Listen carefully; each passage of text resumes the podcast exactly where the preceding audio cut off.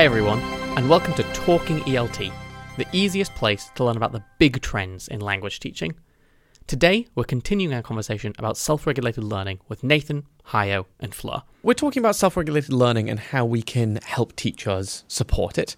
Um, and when you, when you wrote the position paper, you actually created a framework for this. Um, and it's a framework that guides both teachers and institutions through the process of fostering and supporting independent learners, autonomous learners, and how to help learners develop these skills. Um, and I was hoping you could tell us a bit about the framework. And for our listeners who may not have read the paper or heard about this before. Um, could you quickly walk us through it and what it involves? Yeah, absolutely. So the, the framework itself, as you can see, is there's two parts. There's a top half which talks about the wider context, and then the bottom half talks specifically about teaching practices. So the the the, the skills that teachers can help learners to develop. And um, for, for, those of you who might be listening to this episode rather than watching, uh, I'll try and, and, you know make it come to life for you. Uh, so there are essentially six different elements or stages, if you will, in the self regulated learning process.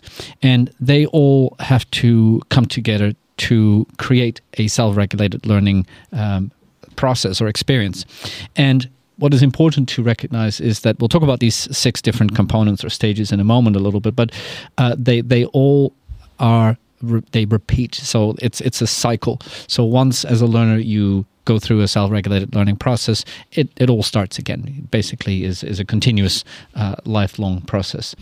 So first of all, you have to sort of talk to learners and make them understand why this is good for them, why they need to know about this that it's not just for the subject that they're doing in class today with you, but it's going to be for life in general, for their future academic life, their future work life, and and bring it down to the relevance of what you're doing here and now with them so they can see why because you've got to get their engagement or else mm. they won't see the point of continuing with this but once you've got their interest and they can see that the reason for it um, then you can move on to the next stage which is where you get them to think about what they need to work on. So it might be they're not very good at the past simple. They might not be very good at speaking. Mm. Um, whatever it is, get them to focus on that. Is it is it just language learning needs or? It can be anything. It could be all sorts of needs. I mean, in the context of the English classroom, that, but it, could be anything. in the paper, we, we sort of distinguish between three broad categories of, of needs. We have the, the language needs, like the mm. ones that you just mentioned, and then we have learning needs. So the ability to, for example, you know, plan your learning successfully and and uh, not procrastinate and things like that. And then the third category of needs is uh, our emotional needs. So okay. recognizing, for example, when you are feeling uh, anxious or frustrated, and knowing how to how to deal with that. Mm.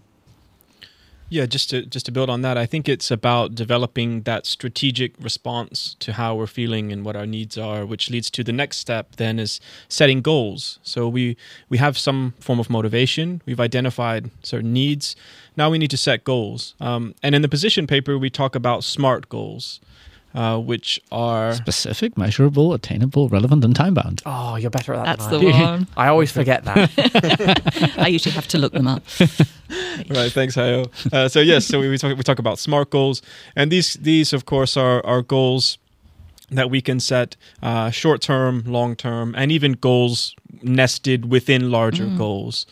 Um, with that clear goal setting process in place, uh, learners then need uh, to start making plans. So, how are you going to go about achieving those goals? What is the the plan that's in place, or the plan that we can work on together to put into place, so that you can self-regulate your learning and and achieve those goals? Mm, so, this, the goal setting is is kind of broader and, and longer term, and the plans are more practical and shorter term. So you might have a longer term goal to mm. achieve whatever it may be at the end of this year, and your plan for this week as a learner is obviously a set of more defined tasks. Mm. And what's what's this extra cycle? Well, the extra the cycle. Corner? So this is the the fifth of the the six components.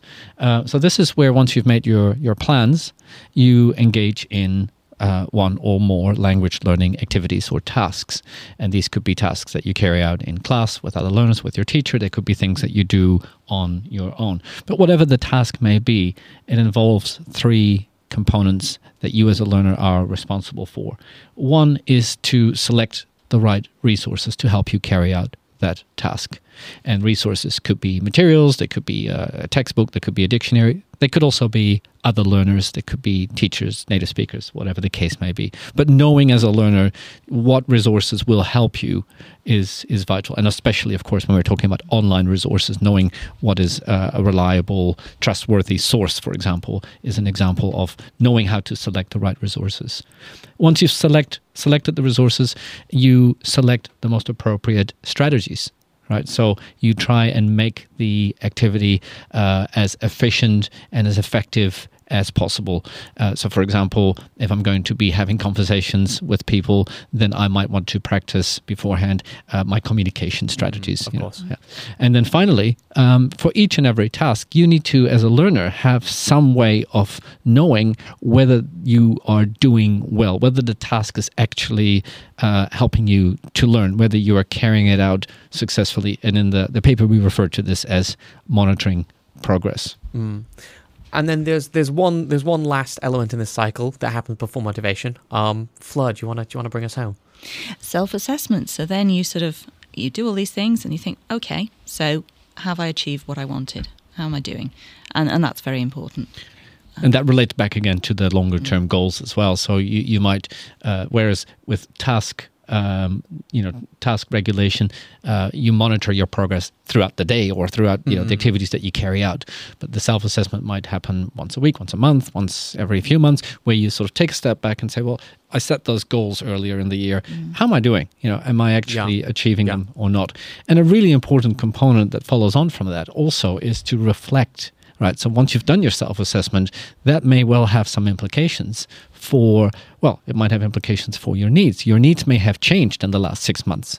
Maybe in the last six months you moved up a grade, or you you know got a new job, or right, um, and that of course then leads to perhaps uh, selecting new goals. Yes, and you know yep. that requires new plans. So you can see how it's it's a continuous cycle of uh, planning, action, reflection, and starting over again. And I think the goal aspect is very important because if your goal is something that seems almost unattainable and very large, if you can break it into mini goals, mm. then you'll gradually get there. Yeah, Correct. that makes sense. Right. This is something that we do in the toolkit as well. Mm-hmm. The toolkit that comes with a position paper. There's um, an activity where learners are outlining goals and the basically mini goals in mm. route to those larger goals. Okay, yeah. So there are actually photocopyable resources that we have where, where teachers can can use those in the classroom and, and for learners to even and use on their own to mm. kind of help to inform this process. Well, the, the, the what is really fascinating um, and, and we had these these conversations in, in writing the paper, and I'm sure many of, of uh, our listeners and viewers will have had similar experiences too. Is that uh, learners are remarkably unprepared for these individual skills, mm. and so, for example, I've had lots of uh, cases where learners have either you know no clear idea at all of what aspects of the language they actually need or uh, the wrong idea, right? So they might, you know, uh, think that they need to learn English to perfection uh, and and every aspect of the language to perfection, which for some learners may be, you know, exactly what they need, but for many learners is not the case. Right? So uh, when you start actually engaging with learners and encouraging them to think about, well, why do you do this? Well, what is it that you want? What are you hoping to achieve? What is it for? What are your life goals? How does how does English fit in this? You can really start to see this sort of recognition of like, ah, right, okay, maybe I don't need to learn uh, everything that I've been trying to learn, or you know. And now it's more manageable. yeah, exactly. yeah. Yeah. Right. And it's interesting that even in something like uh, identifying or setting specific goals, as you just mentioned, uh, that could actually work as a feedback loop back into motivation. It's it could be mm. even before they take action. It's it's oh now I know what my goal is. Before yeah. I was a bit lost. I wasn't sure how to approach this. Mm. I didn't have a plan. You know, so even though we've we've put this framework together in, in a seemingly linear way, mm these different parts of the processes work as feedback loops back into mm-hmm. earlier processes and something as simple as creating a plan and, and a learner you know seeing that plan in place could increase motivation and providing that structure. And I'd say when you're making the plan, the mistake I always make is forget about the time element. I think, how much time have you got to devote to this and factor that in as well? Yeah, of course.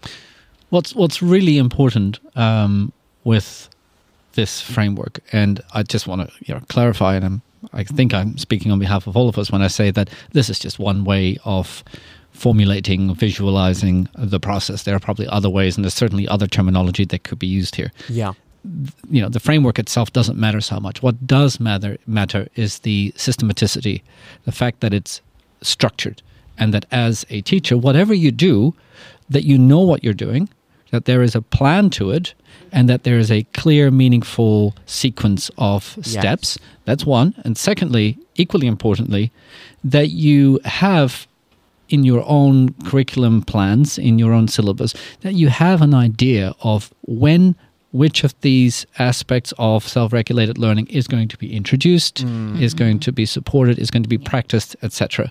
And then you can look at the curriculum and say, okay, I, I have this group of learners for the next three months or year or whatever the case may be. Okay, let, let's see where we can fit this in and where we perhaps can assess whether learners have developed these these skills as well. Yeah, otherwise it could easily get missed out and you'll end up bunching it all together and it, it won't be systematic. Yeah, I had gosh, I had one final comment Oh, and I just lost it. It, went, it went silent, and I was like, Ah, where are you? that, was, that was the golden nugget of the day, wasn't "Oh, it? That it was was- something decent." At Do, least. do you do you, you can you can if you have it you can you can jump in. Jump it in. It was fine. No, sorry. Thanks for listening to this episode of Talking ELT, the easiest place to learn about the big issues in language teaching. Don't forget to like and subscribe if you want to learn more about this issue and others like it. You can also get practical advice and resources on this topic by downloading our position paper. Just follow the link in the description.